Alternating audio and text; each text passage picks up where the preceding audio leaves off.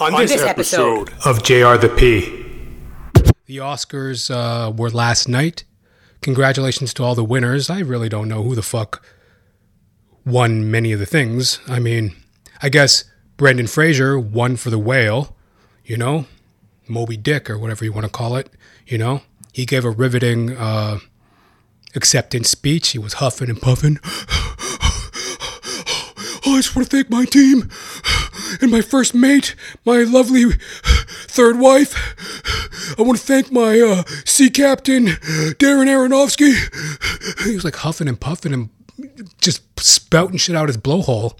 Much deserved, though. It was a riveting performance and a fairly decent film. I seen it, and I like Darren Aronofsky, and I liked the film. And I like Brendan Fraser. He seems like a nice kid, real sweet guy. So congratulations, Brendan.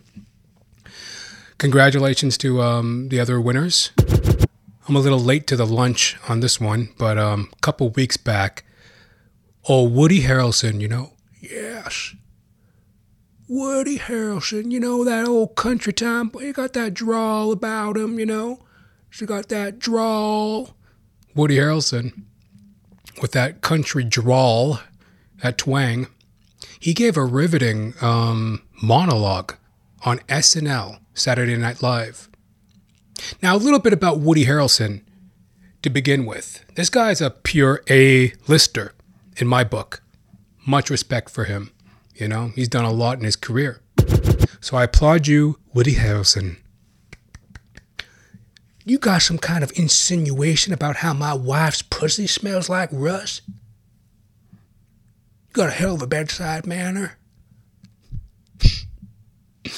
Yeah. I actually auditioned for a uh, play that Woody Harrelson had written. Uh, this was like back in uh, 2011, 2012.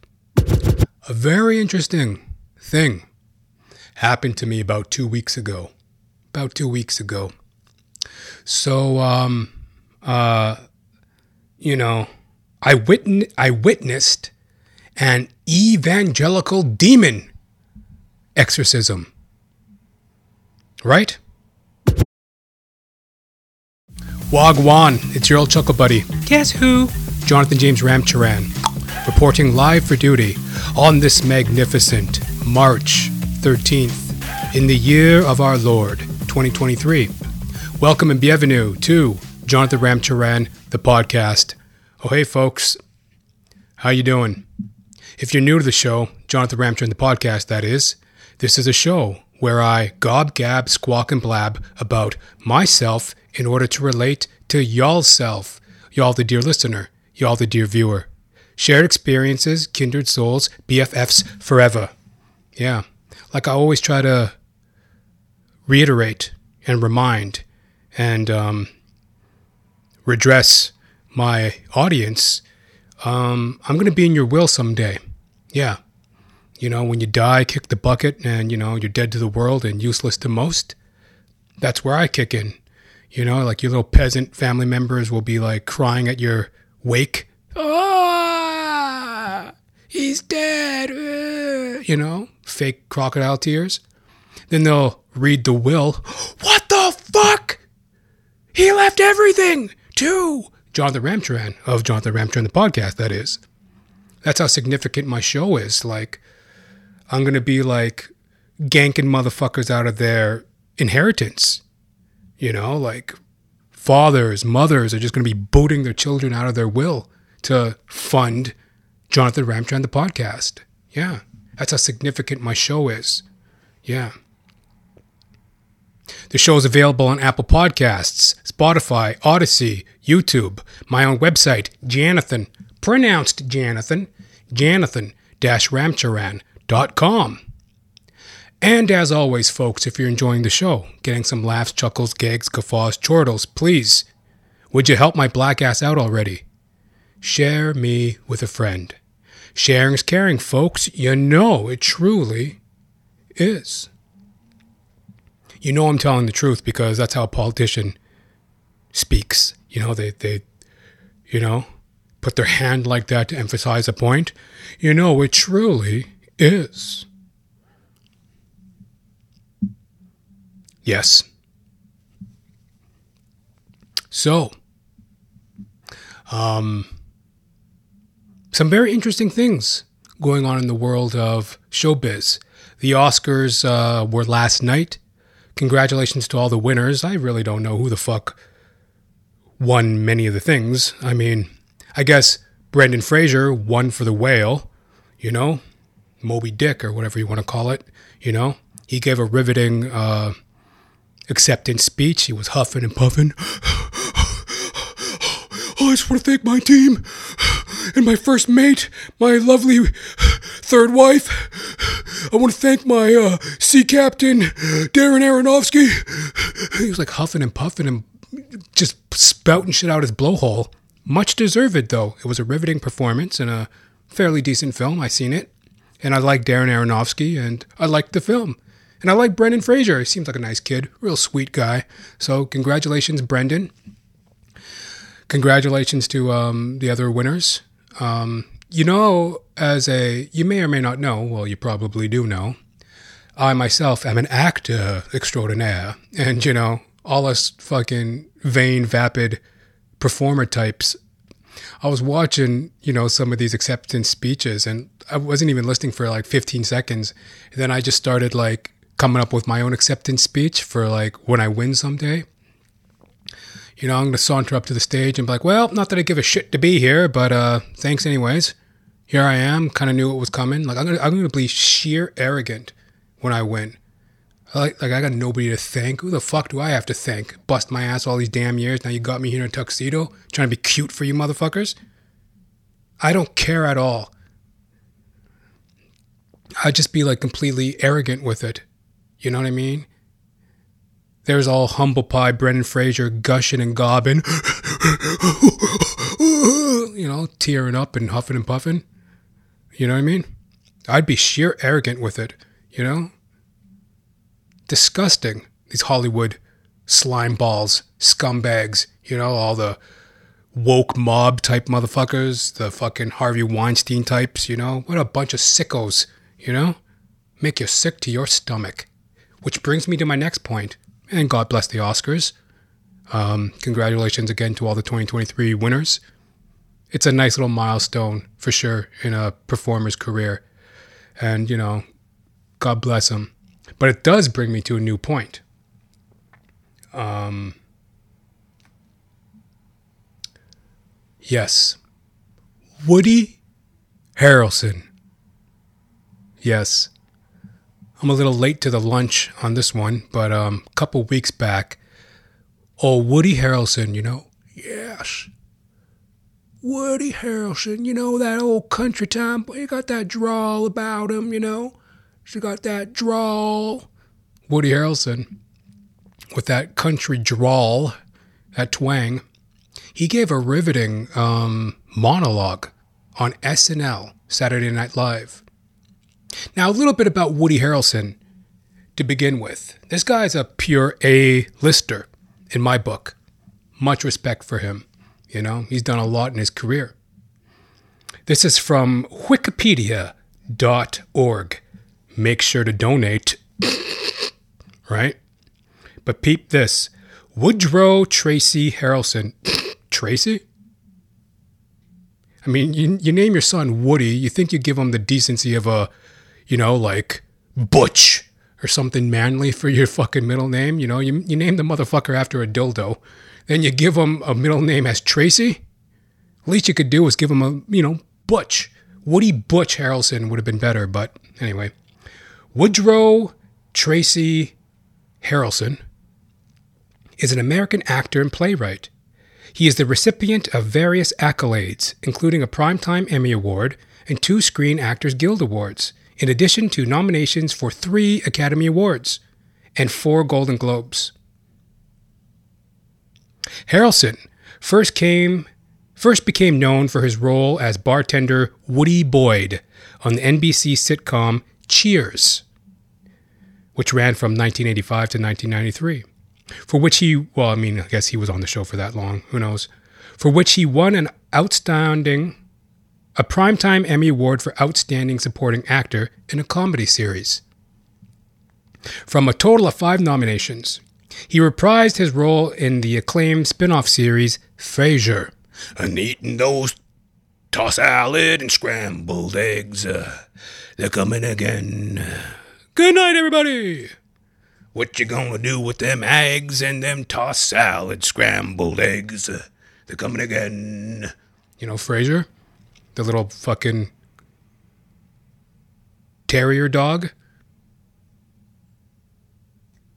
Good show, Frasier. I used to watch it. I used to watch it even when I was like, you know, like 10 years old. I didn't get any of the jokes. I didn't get what these. I, I just kind of thought it was funny. They're like, oh, I say, Frasier. Blah, blah, blah, like babbling on in their little suit and ties. Frasier and his brother Niles or Nigel or whatever. I didn't get one fucking joke that went over on that show, but I just liked the way they talked, you know? Oh, Frasier. anyway. He went on to receive, Woody, Woody went on to receive uh, three Academy Award nominations. Uh, Best Actor for The People vs. Larry Flynt. That was a tragic one. He played pornographer Larry Flynt, you know, Penthouse. God bless that man even though I'm pretty much like asexual, born again, you know? But like, God bless uh, that fucking Larry Flynt Opened a lot of eyes. Best actor for The People vs. Larry Flynt, Flynt. Best supporting actor for both The Messenger, 2009, and Three Billboards Outside Ebbing, Missouri, 2017. Interesting thing about that movie saw it, enjoyed it, don't remember a fucking thing about it. All I remember there was this one scene when, like, Sam Rockwell, another phenomenal actor, uh, he's like, there's like a long tracking shot, a long tracking shot where he like walks into a building and throws some hick over a balcony or something. You know, don't really remember much else about the film, but it was pretty entertaining and good. Anyway, three billboards outside Ebbing, Missouri. Other notable films include White Men Can't Jump. I don't know about that or not. I've never seen them. Natural Born Killers. Kingpin. Kingpin was fucking hilarious when he played the guy with the hook. Natural Born Killers. The Thin Red Line. No Country for Old Men. That was a good one. You know. So who's this man supposed to be like? Was like a badass like the bubonic plague? Woody Harrelson playing a sardonic hitman. What's this, what's this motherfucker supposed to be like? The original badass? Like, as bad as the bubonic plague? uh, no Country for Old Men, yeah. Zombieland, that was a good film. It was fun. Rampart, Seven Psychopaths, Now You See Me, The Edge of 17, LBJ. Solo, a Star Wars story. Have to see that, yet to see that. The Man from Toronto. I live in Toronto. And uh, Triangle of Sadness. Is that like a recovery thing? Triangle of Sadness. He also gained prominence for his portrayal of Haymitch Abernathy in the Hunger Games film series. Didn't see one of those films. I mean, you know, you see a bitch with a bow and arrow running around in the woods. Uh, kind of didn't pique my interest. Despite how cute Jennifer Lawrence is, allegedly. Harrelson received further Primetime Emmy Award nominations for Outstanding Lead Actor in a Limited Series or Movie, his portrayal of Steve Schmidt in the HBO film Game Change, and for Outstanding Leading Actor in a Drama Series for his role as Marty Hart in the HBO crime anthology series True Detective. And blazing a built in blood. He warms and setting, his face on go, and wind root. That was like the theme song from True Detective. He will portray E. Howard Hunton, E. Howard Hunt, in the HBO political limited series White House Plumbers.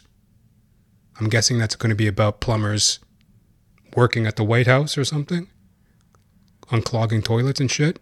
The presidential shitter. So yeah, that's, a little bit about um, Woody Harrelson. Um, you know, I remember growing up watching Cheers.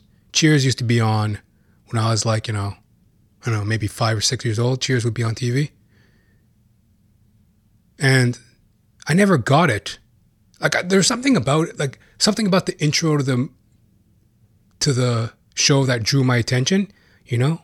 Like that black and white old-timey pictures, you know, and making your way in the world today takes everything you got. Like, you know, it was really kind of it made me kind of depressed and shit. I guess I kind of knew I was going to grow up to have a drinking problem or something, like those low lives on Cheers. But um, I don't know, something about it made me kind of depressed. And, you know, but here's a little funny spoof. I don't know if this is hack. I don't know if it's been done before. I don't know. It just seems like obvious to me. And I always thought it'd be kind of a funny little gag for like a skit or something. But you know, making your way in the world today takes everything you got. Wouldn't you like to get away? Sometimes you wanna go where everybody knows you're gay. Mm-mm-mm. And they're always glad you came.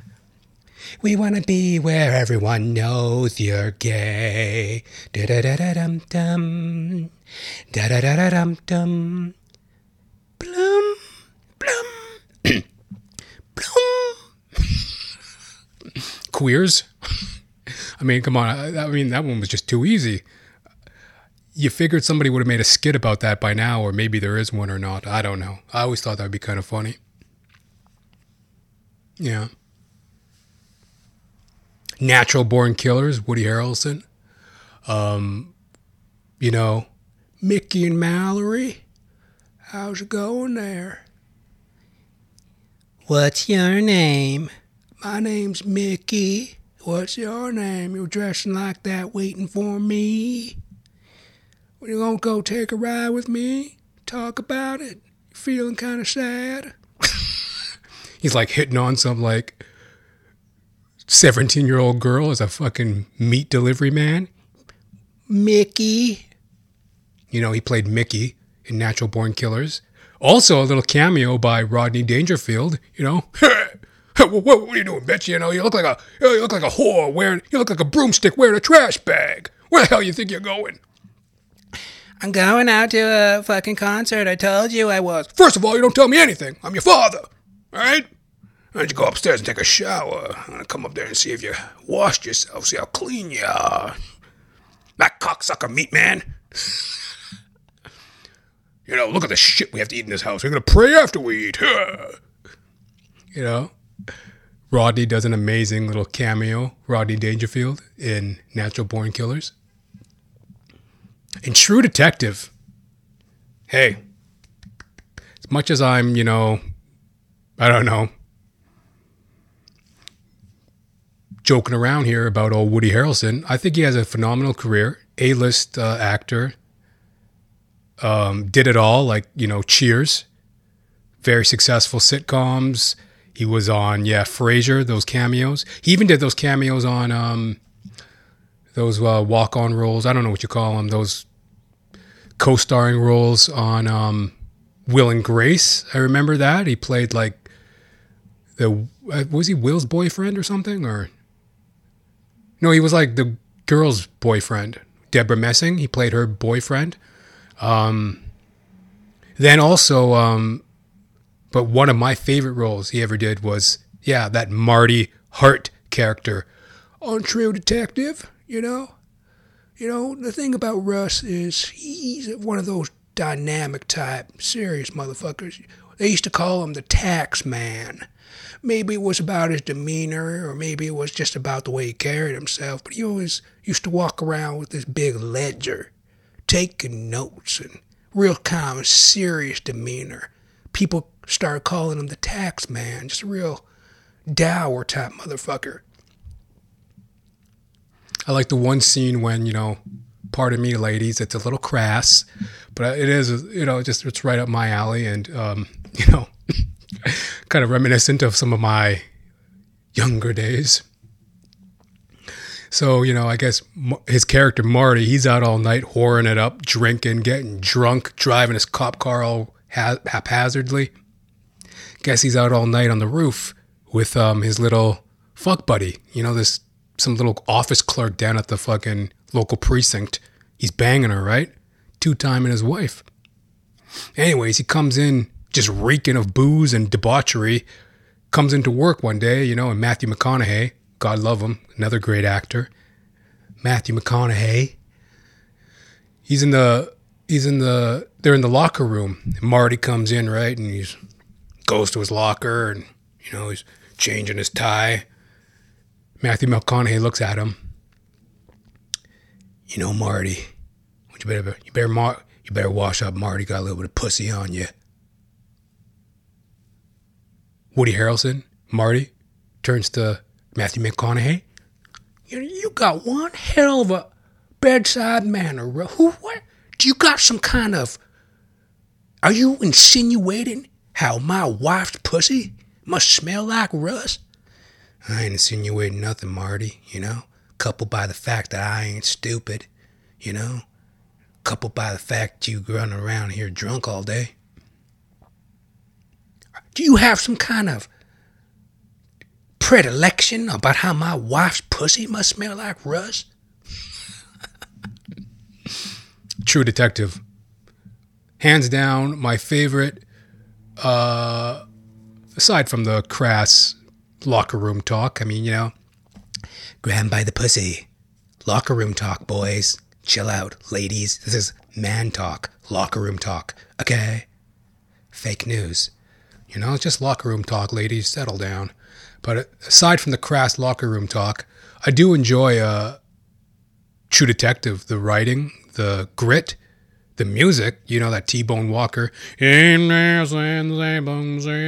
And when them boo doom boo. Like the theme music from uh, True Detective. Hands down, my favorite television series. Definitely of the 21st century. My favorite modern television series, True Detective. Well, enough stroking on that whole Woody tip. No pun intended. But enough stroking on and on about Woody Harrelson here.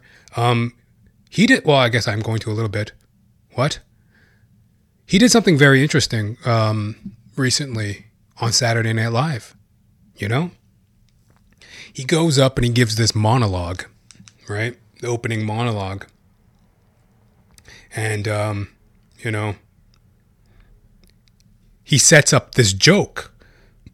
And in this joke, he's like talking about a movie script, right? Some movie script that he passed up, right? And he's like, uh, what does he say? He goes, uh,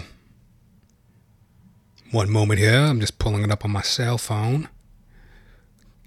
So, almost immediately after the episode aired, Harrelson jokes became the subject of fierce debate online. Many social media users with anti vaccine beliefs praised Harrelson. Others felt the joke was harmful, means of spreading false anti science rhetoric about the COVID 19 pandemic. Uh, what did he say? So,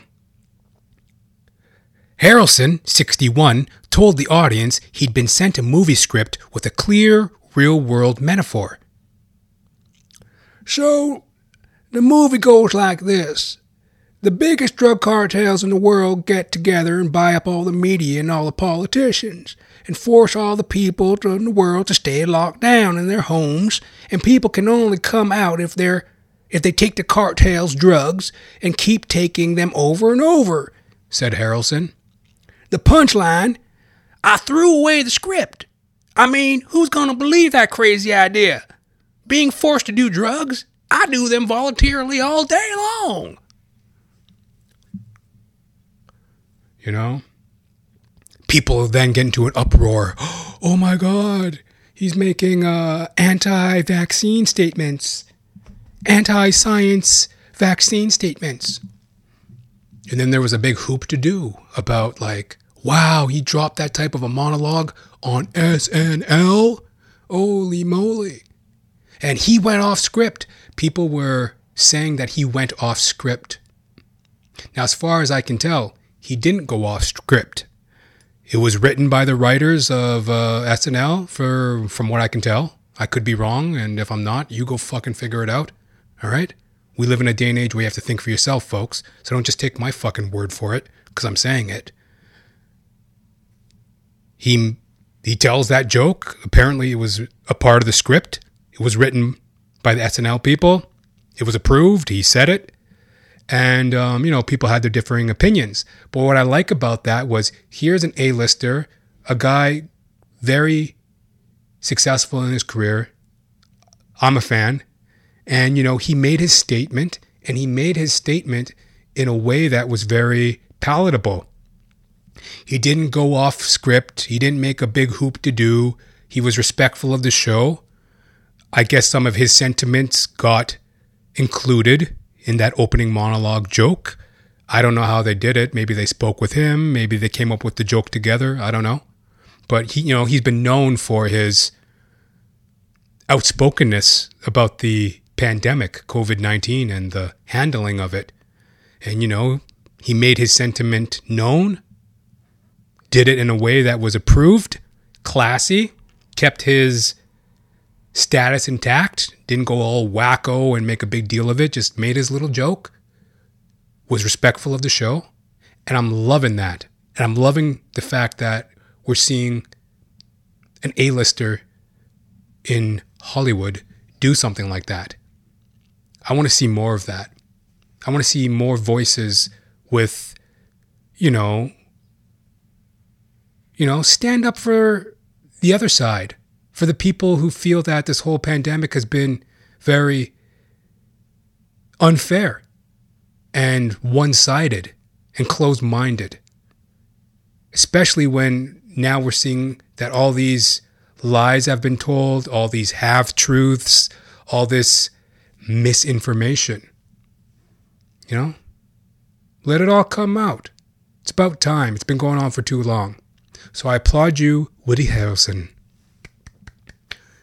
You got some kind of insinuation about how my wife's pussy smells like rust? You got a hell of a bedside manner. yeah. I actually auditioned for a uh, play that Woody Harrelson had written. Uh, this was like back in uh, 2011, 2012. He wrote a play called Bullet for Adolf I believe. Yeah, Bullet for Adolf. Let me. I want to make sure I get the facts right on this, you know. Give a little respect on the name. Um, other ventures. Let's see. Here we go. It's uh I think he did. I'm not sure. Ah, what the hell? Bullet for Adolf. I'm pretty sure that's what it was called. And, um, you know,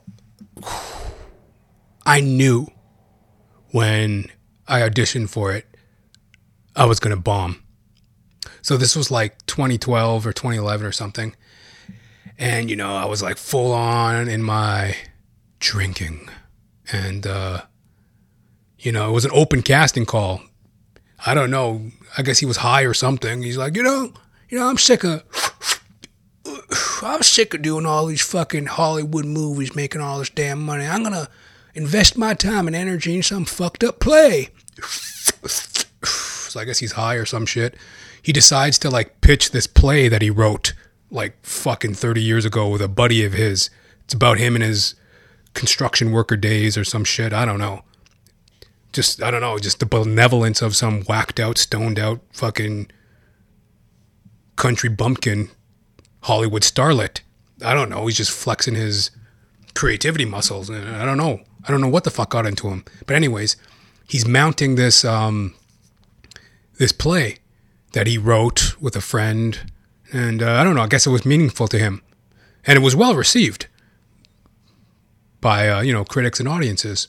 But anyways, he's doing like an open casting call for this um, production of it that's going to be staged in Toronto, Canada. That's where I live. So I catch a whiff of this. I catch wind of it. I'm like, oh, hey, wow, an open casting call. And one of the main characters happened to be some black dude. Hey, I'm a black dude, right? I mean, yeah.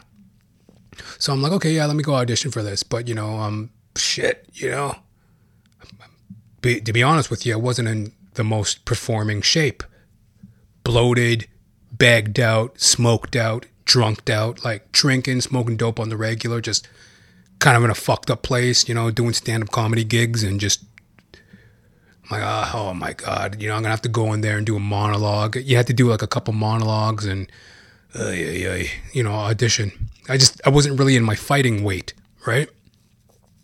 And I remember the day of the audition, um, I'm walking down the street and it was like February or something, January or February 2011, 2012 or some shit. Walking down the street and there's this big ice puddle. You know, if that makes any sense. Big puddle with chunks of ice in it. And, uh, you know, I'm standing on one side of the puddle and I see this elderly woman on the other side of the puddle and she's all hesitant looking and, oh, I don't know what to do you know? And, you know, I'm like, oh, okay, well. I'm like, hey, miss, do you need a hand? She goes, oh, yeah, please, please. So I give her my arm and I, and I usher her across the ice puddle. So I help her get across the ice puddle. And she goes, oh, thank you, young man, thank you. She goes into her purse. Here's $20. And she hits me with a 20. And I'm just like, oh, well, you know, it's no big deal. I don't need it. What, 20 bucks? Like, no, I was just you know, just helping you out. 20 bucks. No, no, no thanks. She goes, no, no, take it, take it, take it, take it. And the wheels start turning in my head because, you know, a little backstory I'm flat broke. Here I am walking to this audition, flat broke, hungover, you know, and I'm like, I'm thinking to myself, you know, it's pretty low to take a $20 bill from an old lady for like helping her across the street. But then again, she wants to give me the $20.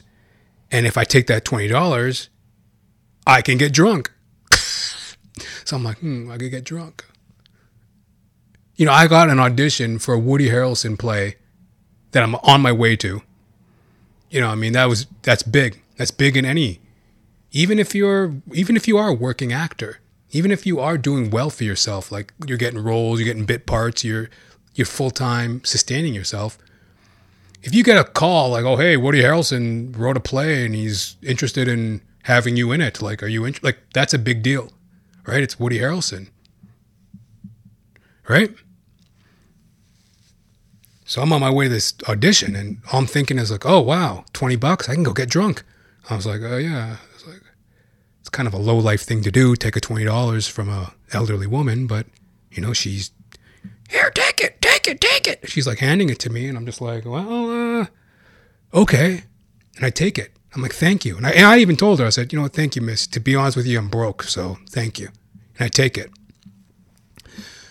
Well, as soon as I took it, it's almost kind of like, as soon as my hand touched that fucking 20, it was like a bolt of lightning. I was like, uh, I felt it. I'm like, wrong thing to do, and I'm going to bomb. I'm bombing. I'm bombing. This is a bomb. This is a fucking bomb. I go to the audition and I just tank. Tank. I, I went up there and I, you know, I got the fucking beer sweats and I stagger into the audition. Hi, my name's Jonathan Ramcharan. I'm here to, I'll be performing a piece from some bullshit thing that I wrote myself and I'll do a little piece of stand up. I don't know. Like, you know, I, I, I was supposed to have memorized a monologue and instead I wound up doing like stand up and some other bullshit thing that I wrote. And uh, yeah, I tanked, bombed. But where I was in my life at that time, I didn't even give a shit. Because as soon as I walked out that door, I'm like, directly to the beer store. You know, get like a six pack of beer and a Mickey of, uh, you know, I don't know, whatever, rye, you know, rye whiskey. Got a 12 pack or I don't know, you know, whatever. I'm getting drunk. $20, baby. That's enough for like a 12 pack. 12 pack of beer, get shit faced. More importantly, than the career. So, but more importantly, um, moving forward, I'm just glad to see Woody fall. You know, he landed on his feet. You know, you know, like sometimes, sometimes, like you know, he didn't hire. Well, I mean, he didn't even see me on the audition. I didn't make it too far into the rounds of auditions, so it's not like he even saw me audition. But you know, it's nice to see that Woody uh, landed on his feet because you know, as we all know, I went on to do Jonathan Ramcharan the podcast. Thank you very much for watching. You know, I'm going on to do that, my stand up, and you know, very happy to do so. And I'm just glad to see Woody land on his feet. You know, like sometimes when you know filmmakers and, and actors and stuff like that, they miss an opportunity to work with someone, you know, and then shit just goes downhill for them. But I'm, I'm glad to see it, Woody land on his feet. He was able to, you know, go on and do some very interesting work. And, you know, and perhaps one day um, we will work together. Who knows? You know, I mean, I'll, I'll be open to it. You know, if I ever got the buzz, the ring. Hey, Jonathan, it's Woody Harrelson. Yeah, how you doing there, buddy? You want to do a film with me? What do you say, motherfucker? You want to be in a movie? I'll be like, oh shit, thanks, Woody, no problem. But just don't be smoking fucking weed in my trailer, you fucking pothead. You know what I mean? Like, I'm a sober living dude, you know. So like, it'd be kind of rough. It'd be kind of hard, you know. It'd be a little hard on on a guy, you know what I mean? Like, you got a Woody Harrelson film and he's like smoking weed in your face all fucking day. So what we're thinking about for this shot is, God sakes, Woody. You know, you gotta be smoking weed all day? Fucking degenerate? You know? Some people are trying to act over here. you know what I mean? I wouldn't even mind it if he did the whole, like, you know, he's like, oh, you know, we're doing this movie. Like the whole, like, method actor thing. You know, like when actors go deep into a role. I wouldn't even mind if he did that. You know, it's like, oh, you know, it's Woody Harrelson, and you know, I'm a method actor, and you know, we're playing, you know, I'm playing the abominable snowman. Okay, so like, I'm playing like we're gonna go to Alaska to shoot this movie about the abominable snowman, and I'm playing the abominable snowman, and you're the hunter trying to get the abominable snowman. I'm like, got it. You're the abominable snowman, and I'm some guy tracking you, a hunter. Okay, I got it. Okay. So then he goes into like method actor mode, right? He's like, oh yeah, ooga, ooga booga, hey, ooga booga. I'm the abominable snowman, ooga booga. And like every time you turn around, like you're on the film set, you know, there you are at like craft services, you know, you're getting something to eat, and ooga booga, I'm the, the abominable, I'm the abominable snowman, ooga booga. It's like, okay, Woody, oh no, how scary, the abominable snowman. Like, I could deal with that, no problem, if he's like a method actor. You know, like Woody, if you're a method actor, I can work with you, no problem. Ooga booga, I'm the I'm the abominable snowman, ooga booga. I'm like, all right, ooh no, ah, right, like no problem. But just don't be smoking fucking weed in my trailer and shit. You know, you like, you know, get a knock on my trailer. You know, I have some. How do I knock? I don't know you know, pretend I knock, right? I got nothing to knock on. nothing to knock on over here, but um oh yeah, wood. Knock on wood. You know, you got a little knock. Ooga booga, it's me, the abominable snowman. He's like in my trailer. I'm like, oh hey, Woody. He's like, oh yeah, hey, ooga booga. I'm like, dude, enough with the ooga boogas. Take that fucking roach, get it out of this damn trailer. So God bless you, Woody Harrelson. And um, yeah, let's have more of that. Let's have more uh, A list people, people that, you know, have been in the public eye and have a public. I mean, come on, man. 30 plus years of killing it. Woody Harrelson, you know, people respect his work and enjoy his work. And if he has an opinion that could help others of the same opinion, why not voice it? And, I, am I'm loving that. I'm loving seeing people especially the Hollywood type, you know, all these fucking wickety whack woke fucking motherfuckers that um just got their head up there behind, you know, and they think everything is, you know, it's about I don't know, fear. Everything's about fear and being tattled on. That's how they live. They live in this bubble of fear, and if you don't comply with us, we're going to tattle on you. I'm glad to see more people stand up and be like that. Be more like Woody. Yes. Hallelujah. Quick sip of water, boss. Don't mind me, boss.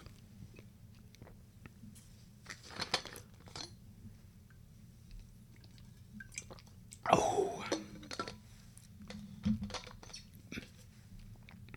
Do you got some kind of percolation about how my wife's pussy smells like Russ? Yeah, yeah. So,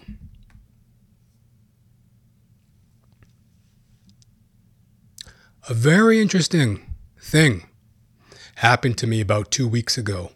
About two weeks ago. So, um, uh, you know, I, I witnessed an evangelical demon exorcism. Right? So, what is an evangelical? Well, according to the internet, an evangelical, evangelical, evangelical, of or according to the teaching of the gospel of the Christian religion. Evangelicalist, I should have actually put in. Evangelist, evangelist, evangelist, a person who seeks to convert others to the Christian faith, especially by public preaching. Evangelist. So that's the definition. A person who seeks to convert others to the Christian faith, especially by public preaching. So, you know, they go hard. They they preach publicly to people about Christ. Evangelical.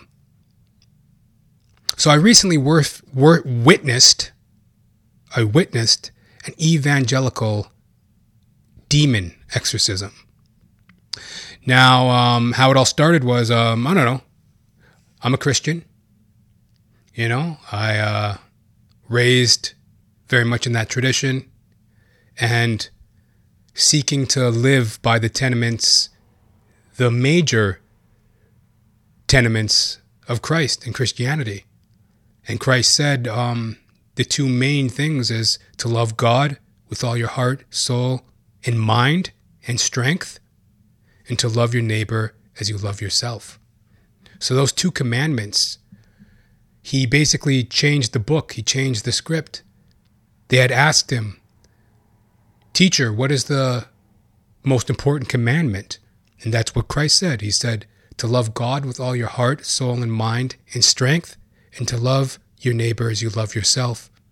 So that's how I'm trying to live my life. Yes. And I've been looking for, um, you know, I guess a church to attend. You know, I mean, I'm kind of cynical. The belief that people are motivated by self interest. Who really cares? Who cares about one another in this world? I'm a cynic. But I am looking for, uh, well, I was. I don't know where I sit today. But as recent as a couple weeks ago, I was considering, like, oh, yeah, maybe I'll start attending church. Right? Been reading the Bible lately and uh, the New Testament. And I figured uh, it'd be nice to maybe go to church, even though I've had some headaches in the past. So I come across this church in Toronto, fairly popular church fairly popular online as well. And I'm reading about their mission and about them on their website, and they say that they are radical evangelists. Radical evangelists, meaning people who spread the word of Christ to people much by public speaking, street corner preaching, and as radicals whatever that means. Sounds kind of intense. Now, even by that definition, I'm not liking it because I'm like evangelist.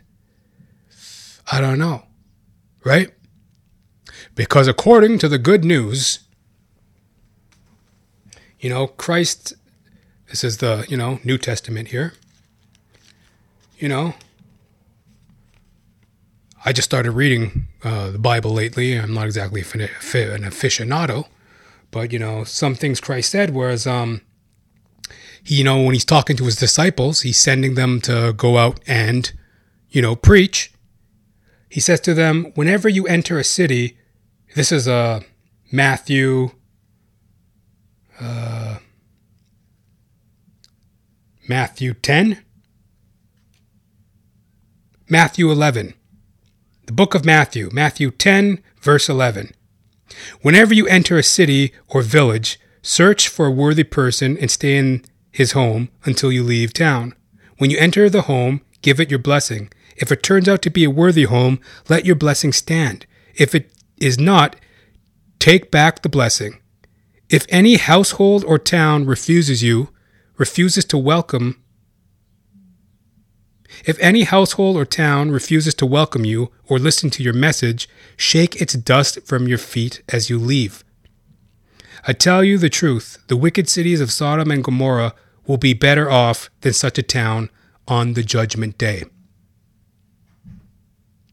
So, in the words of Christ, um, Matthew 10, verse uh, 14 If any household or town refuses to welcome you or listen to your message, shake its dust from your feet as you leave. Christ didn't give a shit about um, making people listen to him. You know, he had his message, and if you don't receive the message, he'll shake your dust from his feet as he walks away.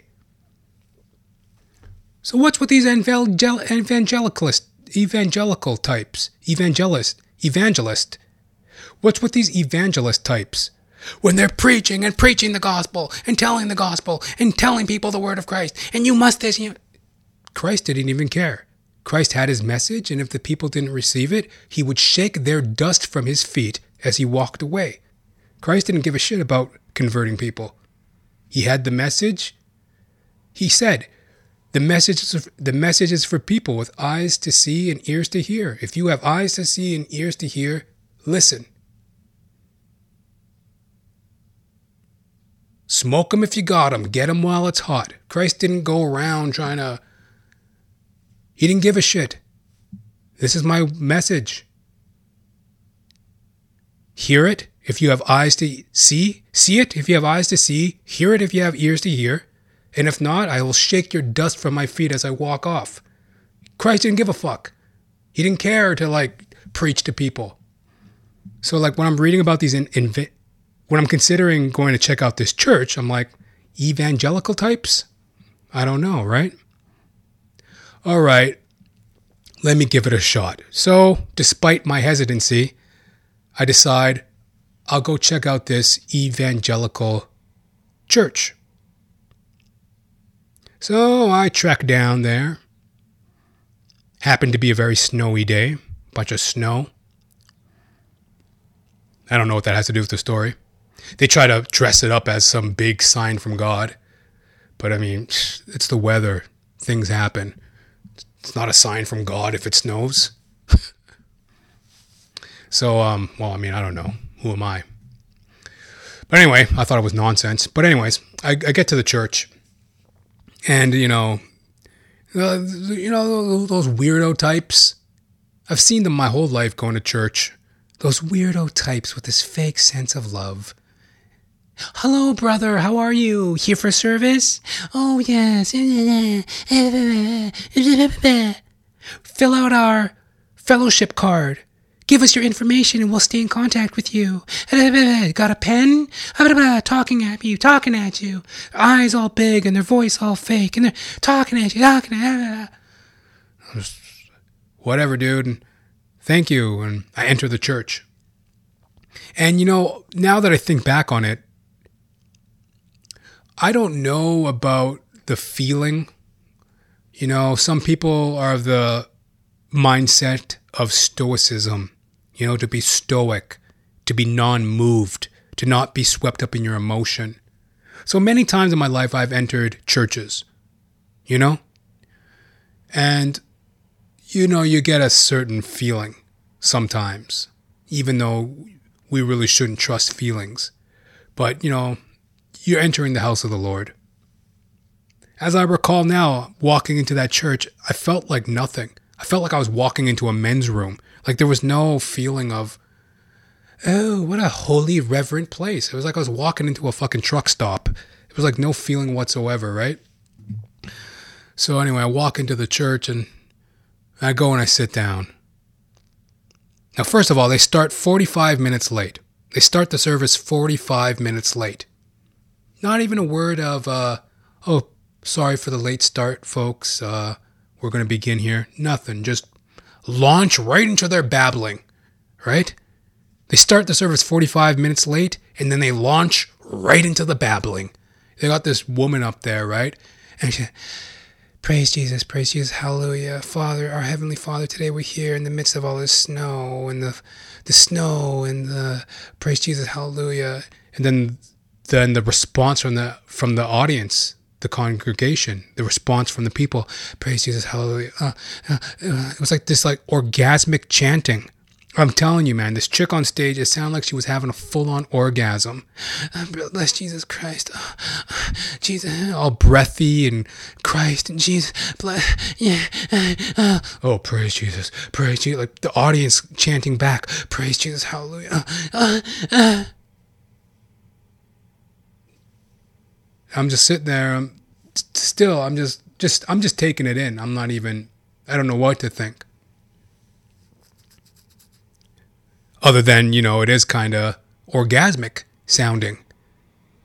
Then they launch into an hour of just shitty church music. It's the only way I can express, express it. I don't go to church for the song and dance. If I want a concert, I'll go to a concert. I don't mind one or two church songs just to have the celebration of music. But come on, I'm here for my soul. I'm not here to hear some shitty church music. I'm here for my soul. I'm here for the Word of God. They're up there banging on and whinging on with these church songs. They do like an hour long jam of the just stupid church music, culminating with this one song. It was like this. It was like this reggaeton, like this like reggaeton kind of song, and the lyric, the the the chorus is like, "Lord, we're wet, wet, wet. Lord, we're soaked, soaked, soaked. Lord, we're wet, wet, wet. Wet, wet, wet. Soaked, soaked, soaked." And these people are in a frenzy. They're like they're evangelical. They're radical evangelists. They're fucking, well, we're wet, wet, wet, soak, soak, soak, dancing around, you know, mopping themselves down. Wet, wet, wet, soak, soak, soak. Come on. It was just very like, I'm like, how do you have lyrics like that in church? Come on. You know? Don't say that there's something wrong with me. My soul is tempted and I'm I'm a blasphemer and I'm I got a dirty mind. Lord, we're wet, wet, wet. Lord, we're soaked, soaked, soaked. After that fucking chick goes up there Jesus Christ bless, hallelujah. God, oh God, thank you for this beautiful snowy day. Lord Jesus, hallelujah. Oh God. Uh, uh. Breathing all heavy and orgasmic like into the microphone. Then singing songs. Lord, we're wet, wet, wet. Soaked, soaked, soaked. Give me a break, oh brother. Right? Finally, it comes to this testimony session, right? And it's like the pastor invites people up to give a testimony. First woman up to bat is just like this fucking yuppie mother giving this dumb, retarded story about how, you know, I was praying one day, praying to God about, you know, um, Lord, help me raise my children, right?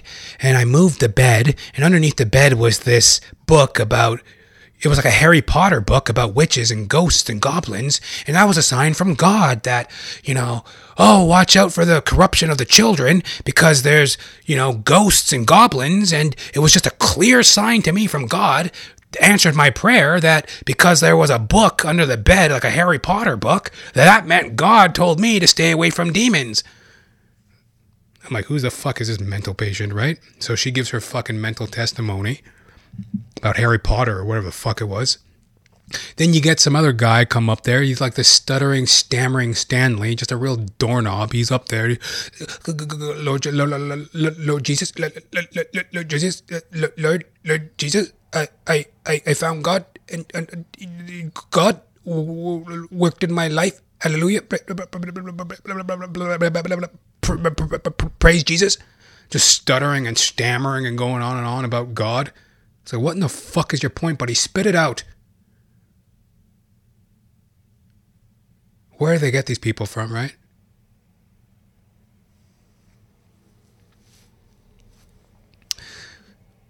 Then, priest goes, or the pastor, or whatever the fuck he is, goes, um, all right, do we have anyone else for a testimony? And there was this lady sitting right in front of me. Now, you know how you can smell crazy when you see it. She just crazy. Saw her come in, sit down. I thought, crazy. She raises her hand up, doesn't miss, miss a beat. Oh, yeah, she wants to get up and say something, right? So the priest, the pastor, points to the woman. She gets on stage and she just starts talking, right? She's just like, first of all, I don't have a testimony to give. I don't have a testimony to give. Um, Lord Jesus works in my life and works in my life this way, and Lord, and you know, um, first thing I knew is that I'm, I'm under the, uh, I got a witch, I got a witch for a, for a, for a landlord and she's going through my stuff and she's a witch. She's a white witch. And she's going through my stuff. And you know and i knew that god was watching out for me and uh, uh, she's like her eyes are like fluttering around in her head and she's talking about how there's witches her her landlord is a witch a white witch from ukraine that goes into her stuff then all of a sudden one of the one of the the uh I guess, I don't know, members of the congregation, she starts wailing, Oh, Jesus, Jesus. And she starts like stamping her foot, Jesus. And she gets up and walks off, right? I'm like, what in the fuck is this? And then that, that woman giving her testimony, she's still on stage. She's going on and on, you know. You know, these witches are going through my stuff at work, and these witches here, and these white witches there, and you Ukrainian witch, and a witch, witch, witch. And then that member of the congregation, she starts wailing again. Jesus! Oh, Jesus! And then all of a sudden, like one of the, I don't know, he was like a junior pastor, like a junior, I don't know, he's like second in command pastor, junior pastor or preacher or whatever the fuck. He gets up, right? He, he walks up to the stage, right? And he goes, Witch! Witch! Get out of here, witch! Witch, get out of here! Starts calling the woman a witch. I'm like, Yo, I've never seen this in church before. Get out of here, witch! Witch! Jezebel! Witch! Screaming at the woman to wrap up her testimony, calling her a witch. Then the main pastor, he gets up and he goes, We rebuke the devil. We rebuke you, Satan. Don't you bring this into our church. Get out of here, witch. Get out of here, witch. And the witch I guess she was a witch, I don't know. The woman, or the witch, or whatever you'll call her, whichever you will call her, which way you'll have it, the witch, she gets off stage and she goes to the pew, sitting right in front of me. She goes back to her seat. The priest, pastor, he goes up and he he runs up to her, right? And he goes, I rebuke you, Satan! In the name of Jesus Christ, I rebuke you, Satan! And he starts doing an exorcism. He puts his hand on the woman's head. I rebuke you, Satan! I rebuke you, Satan! And he's like sh- shaking the woman and stuff, and she's all like shaking. And then like the whole, the whole congregation, like all the people around me, stood up. And they were screaming too, We rebuke you, Satan! We rebuke you, Satan! And they had their arms up and they were like mobbing her. I was right in the middle of it. I was sitting right behind the woman, right? I sat down, right? I was like looking around. I'm like, what do I do? I was like, I'm in the middle of a fucking evangelical mob. This is redonkulous. I'm in the middle of a fucking evangelical demon exorcism. We rebuke you, Satan! We rebuke you, Satan! And she's all.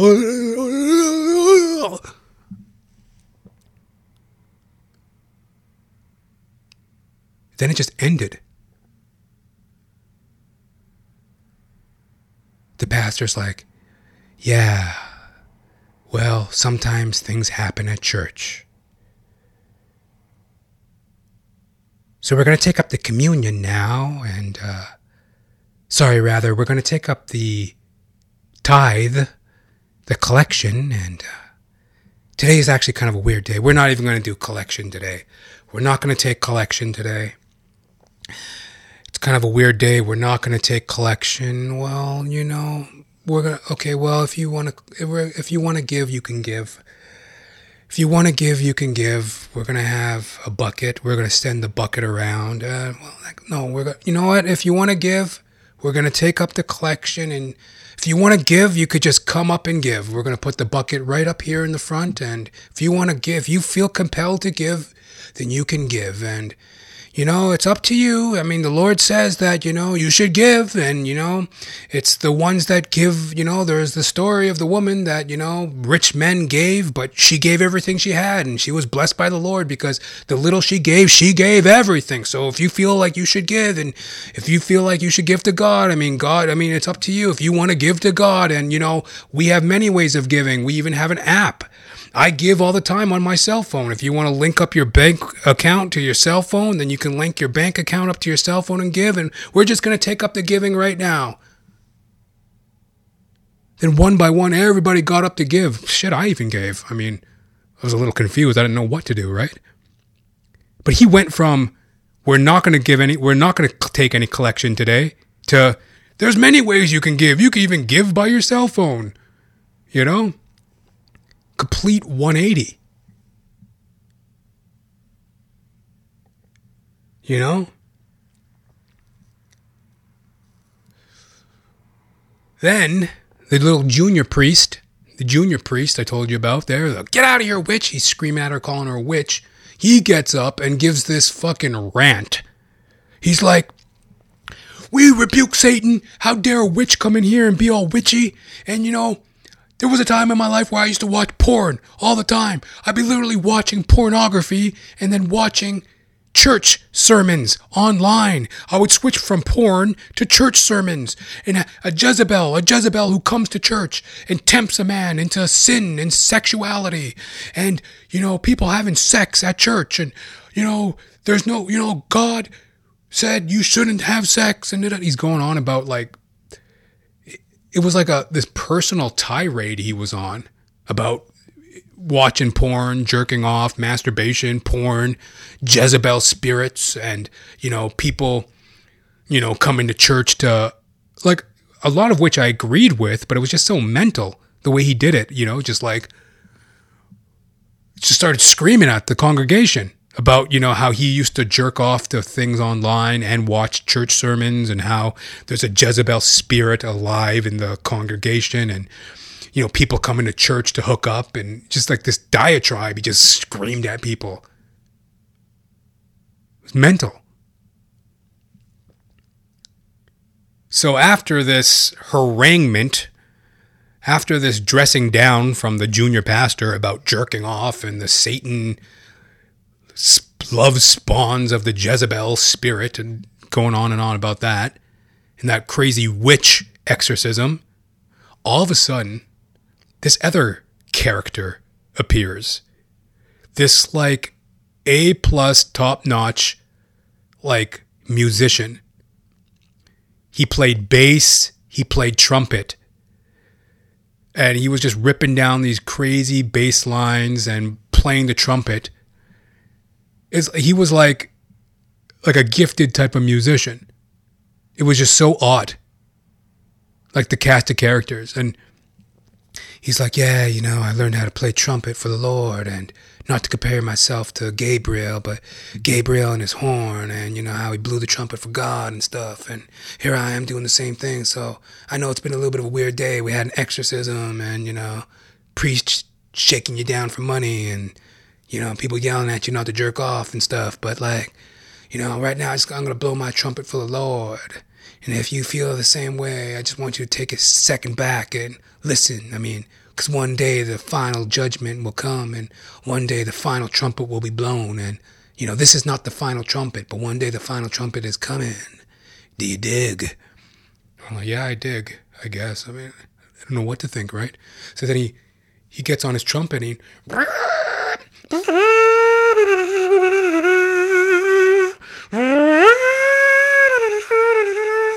goes into this like trumpet solo for like five fucking minutes and it was like epic. And that fucking junior priest, he had his fucking head to the floor in prayer. He was like bowing in majesty to the trumpet playing. I don't know. He was like trying to get attention for himself, basically. Goes into this fucking bowing prayer stance, you know, just so phony. And I'm just sitting there watching this stuff, right? And, you know, horn boy horn boy rips this epic horn solo for like five minutes. And you, you would think that would be the end of it, right? Like, oh, wow, okay. Like, they played all this music. They've been playing music for hours. Like, this has been like a four hour church service at this point. All this music, all this trumpet, all this stuff, like, all this exorcism and preaching finally we're at the end. You would think that would be the crescendo, the climax. No. They continue on with the church music, going on and on and on and on.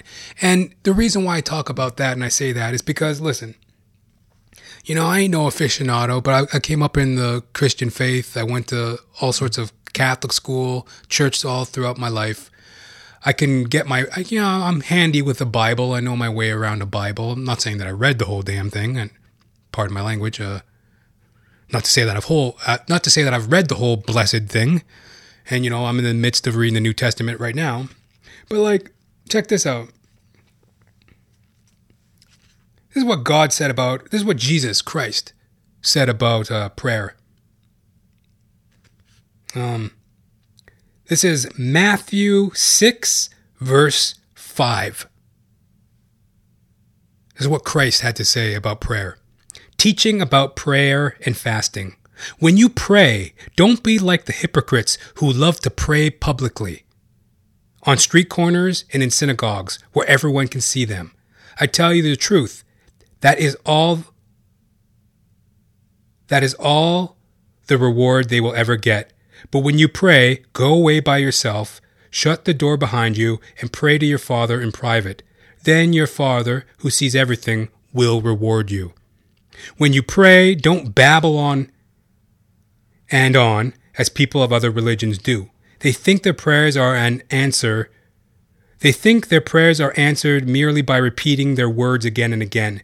Don't be like them, for your Father knows exactly what you need even before you ask Him. Pray like this our Father in heaven, may your name be kept holy. May your kingdom come soon. May your will be done on earth as it is in heaven. Give us today the food we need and forgive us our sins, as we've forgiven those who sin against us. And lead us not, and don't let us yield to temptation, but rescue us from the evil one. Yeah. That's Matthew 6, verse 5. Don't be like them hypocrites and go on and on and whinge on and on in prayer and make a public display, display of your prayer. Again, like Jesus didn't give a fuck about that. He didn't care about any of this. He didn't care about any of the ceremony in which Christianity has evolved into. All the elaborate prayer and the Hippocratic hypocritical blathering on and on. He said, just go to your he said, go to your room, close the door, and pray in silence. And if you have to pray, say the Lord's Prayer Our Father who art in heaven, hallowed be your name.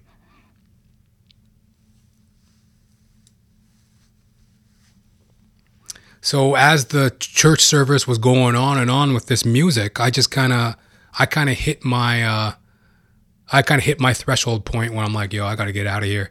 So I just kind of got up and quietly excused myself. I just got up and left. And, um, you know, ooh, it left a sour taste in my mouth. It was definitely like a very unpleasant day.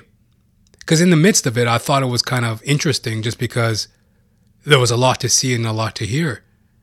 But when I left, I realized how unpleasant the whole thing was. It was really unpleasant. I didn't enjoy myself at all. You know? Really did not enjoy myself that day.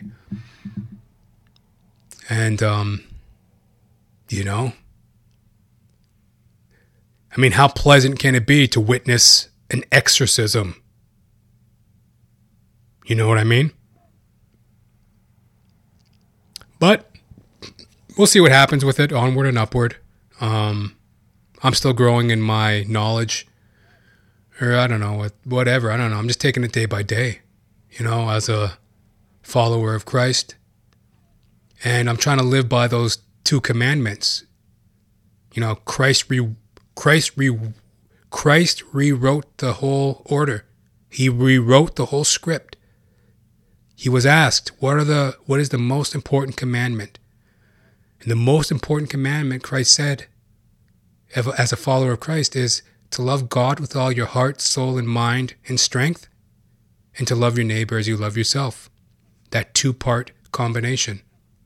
Love God with all your heart, soul, and mind and strength, and to love your neighbor as you love yourself. And everything else is obsolete. And when you go to pray, don't go and pray like some hypocritical moron and sing on and on and whinge on and on about it. Just say it in private, say it in earnestness. Our Father, our God, knows what we want, knows what we want before we even ask it. There's no need for all the blah, blah, blah, blah, blah. Very interesting stuff. Hallelujah. Till next time, folks. It's your old Chuckle Buddy. Guess who? Jonathan James Ramcharan. Signing off from duty on this magnificent March 13th in the year of our Lord 2023. Yeah, Woody Harrelson and the Hollywood elite speaking out. You know, let's you know, let's get some different voices heard regarding COVID-19. Evangelical Demon Exorcism. Fun stuff. The show is available on Apple Podcasts, Spotify, Odysee, YouTube, my own website, jonathan-ramcharan.com. And if you're enjoying the show, folks, please help my black ass out. Share me with a friend. Till next time, folks, you live it, you love it, you realize it. Aight? Peace.